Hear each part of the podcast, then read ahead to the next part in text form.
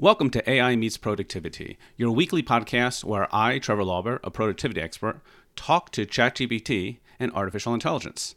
Today, we're going to talk about New Year's resolutions. It's a timely topic, and I think we have got a lot to unpack on how you can create more effective resolutions if you decide to create resolutions. So, ChatGPT, can you quickly give us an overview of what exactly is a resolution? Absolutely, Trevor. A resolution is essentially a personal commitment to change or improve an aspect of one's life. It's like setting a specific intention or goal, typically to mark a fresh start, like at the new year. It's about drawing a line between where you are now and where you want to be. Excellent. And what I had described is that there's actually three different types of re- resolutions. Number one, there's goal resolutions, where you're saying what you want to achieve, but ne- not necessarily how to achieve it. So, for instance, like lose weight, lose 10 pounds. They describe the destination, but not how to get there. Then there's process resolutions, which state the actions you're going to take. So, like exercise daily, do a 30 minute run.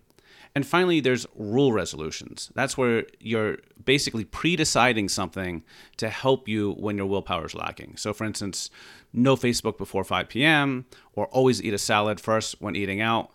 They describe which path you're going to take when you're moving toward your goal. What do you think about those three types of resolutions, ChatGPT? And are there any other types that I missed? The three types of resolutions mentioned goal, process, and rule cover the main bases really well. Goal resolutions are about the outcome, process resolutions focus on the actions to get there, and rule resolutions set specific guidelines to follow. As for other types, one could think about habit resolutions, where the focus is on forming new daily habits, or value resolutions, which align with your core values or beliefs. Do you think integrating habit or value resolutions might resonate with your goals or audience? I feel like habit resolutions are a type of process resolution, so I don't think we need to talk too much about those, but tell me more about these value resolutions.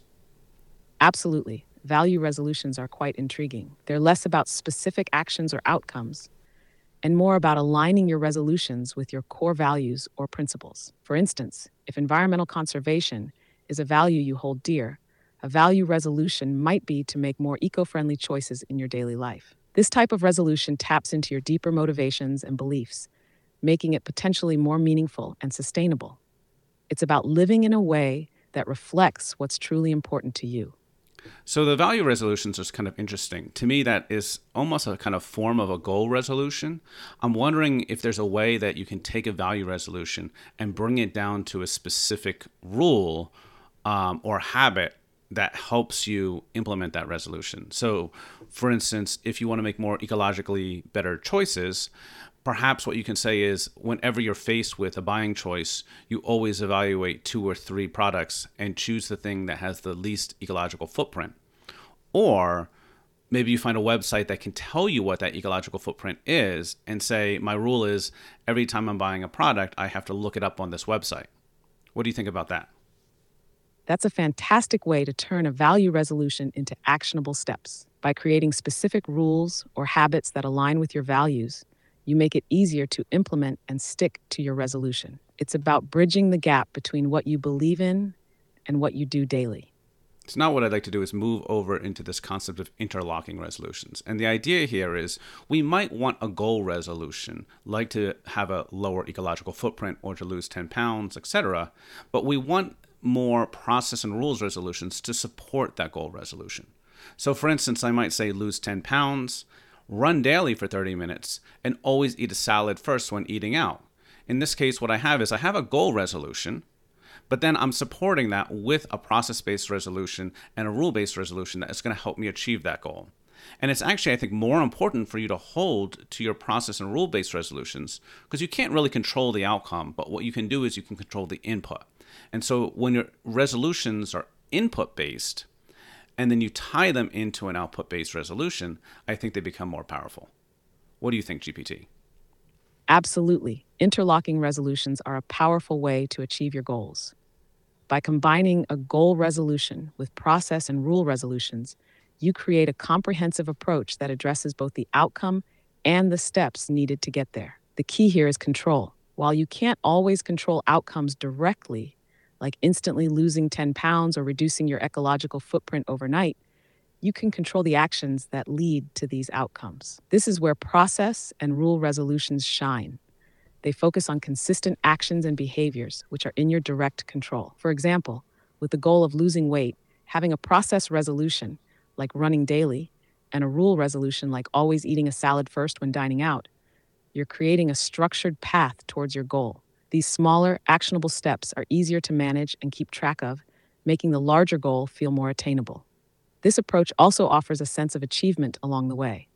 Each time you complete your daily run or choose a salad first, you're reinforcing positive behaviors and making progress towards your goal, even if the scale doesn't immediately reflect it. So, what do you all think? Do you have goals that could benefit from this interlocking approach? How might you structure your process and rule resolutions to support your larger goals? Those are excellent questions.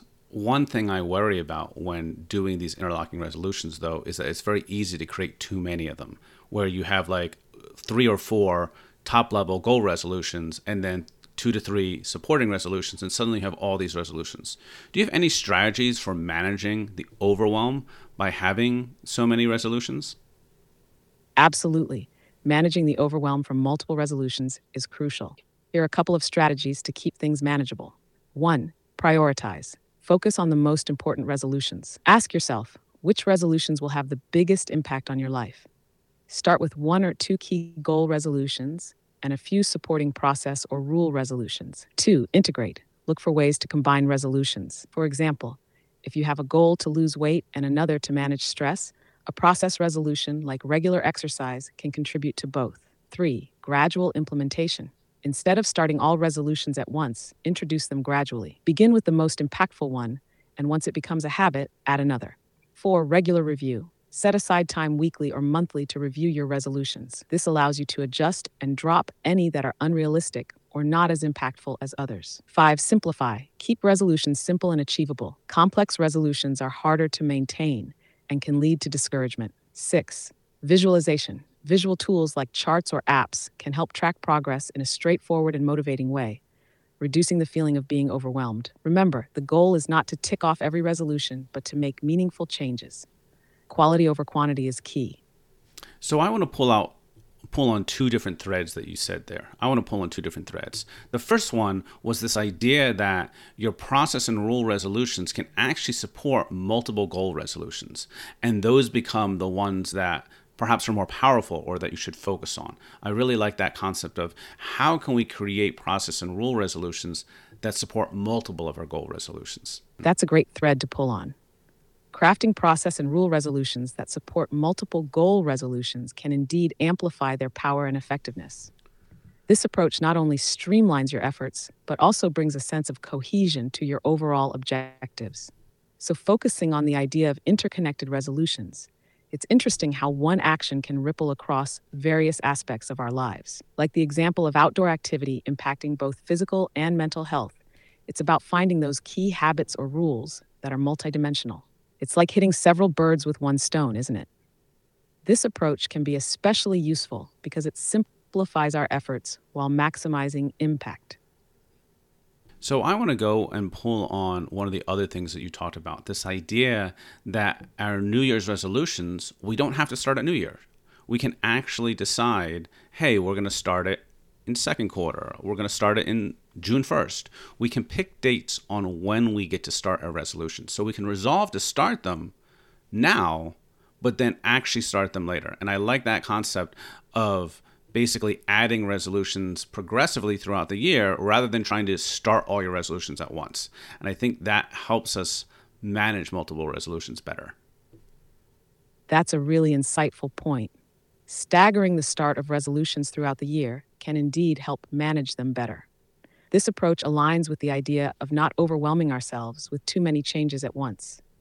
For instance, if you have a resolution to improve fitness and another to learn a new skill, starting one in January and the other in June can prevent burnout. It allows for a more focused effort and increases the likelihood of success. Plus, this approach keeps the momentum going throughout the year, as you're not trying to tackle everything all at once. Starting resolutions at different times also gives us the flexibility to plan according to our life's rhythms and seasons. Some goals might be more suitable for warmer months, while others could align better with quieter winter periods. What do you think about this phased approach? Do you feel it could make managing resolutions more feasible and less daunting?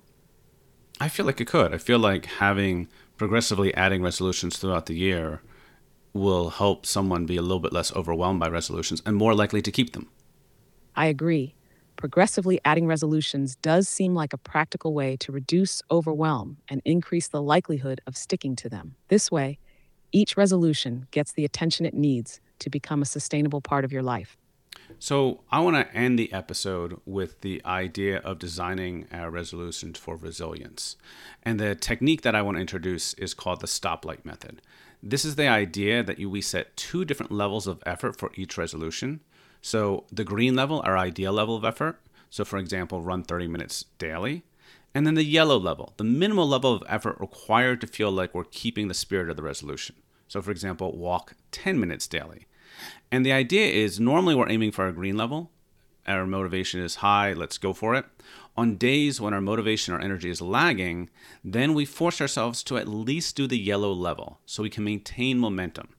The aim there is never to hit red, never to completely stop. So even if we slow down, we're maintaining the momentum, and then when our energy momentum picks back up, we can regain that energy and start going again. So I think that is a helpful technique to maintain your resolutions throughout the year when our motivation energy changes throughout the year. The stoplight method sounds like an excellent technique for building resilience in resolutions. It's realistic and adaptable, acknowledging that our energy and motivation can fluctuate. By having these different levels of effort, green and yellow, it allows for flexibility, which is often missing in traditional resolution setting. Do you have any other ideas on how we can design our resolutions for resilience throughout the year? Designing resolutions for resilience is key to maintaining them throughout the year. Here are a few additional ideas. One, build in breaks. Schedule regular breaks or lighter weeks into your resolution plan. This prevents burnout and gives you something to look forward to. Two, reward system. Create a reward system for meeting smaller milestones. This can help maintain motivation and make the journey enjoyable. Three, adjustable goals. Be open to adjusting your resolutions if circumstances change. Flexibility can help you stay committed without feeling overwhelmed. Four, accountability partners.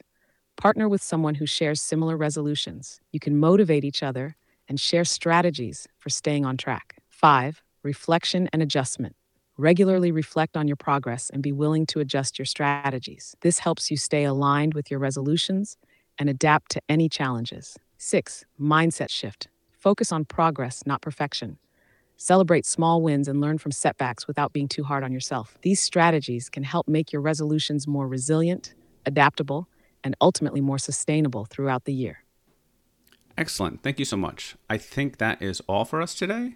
This has been AI Meets Productivity, your weekly podcast where I, Trevor Lohrbeer, talk to ChatGPT and artificial intelligence.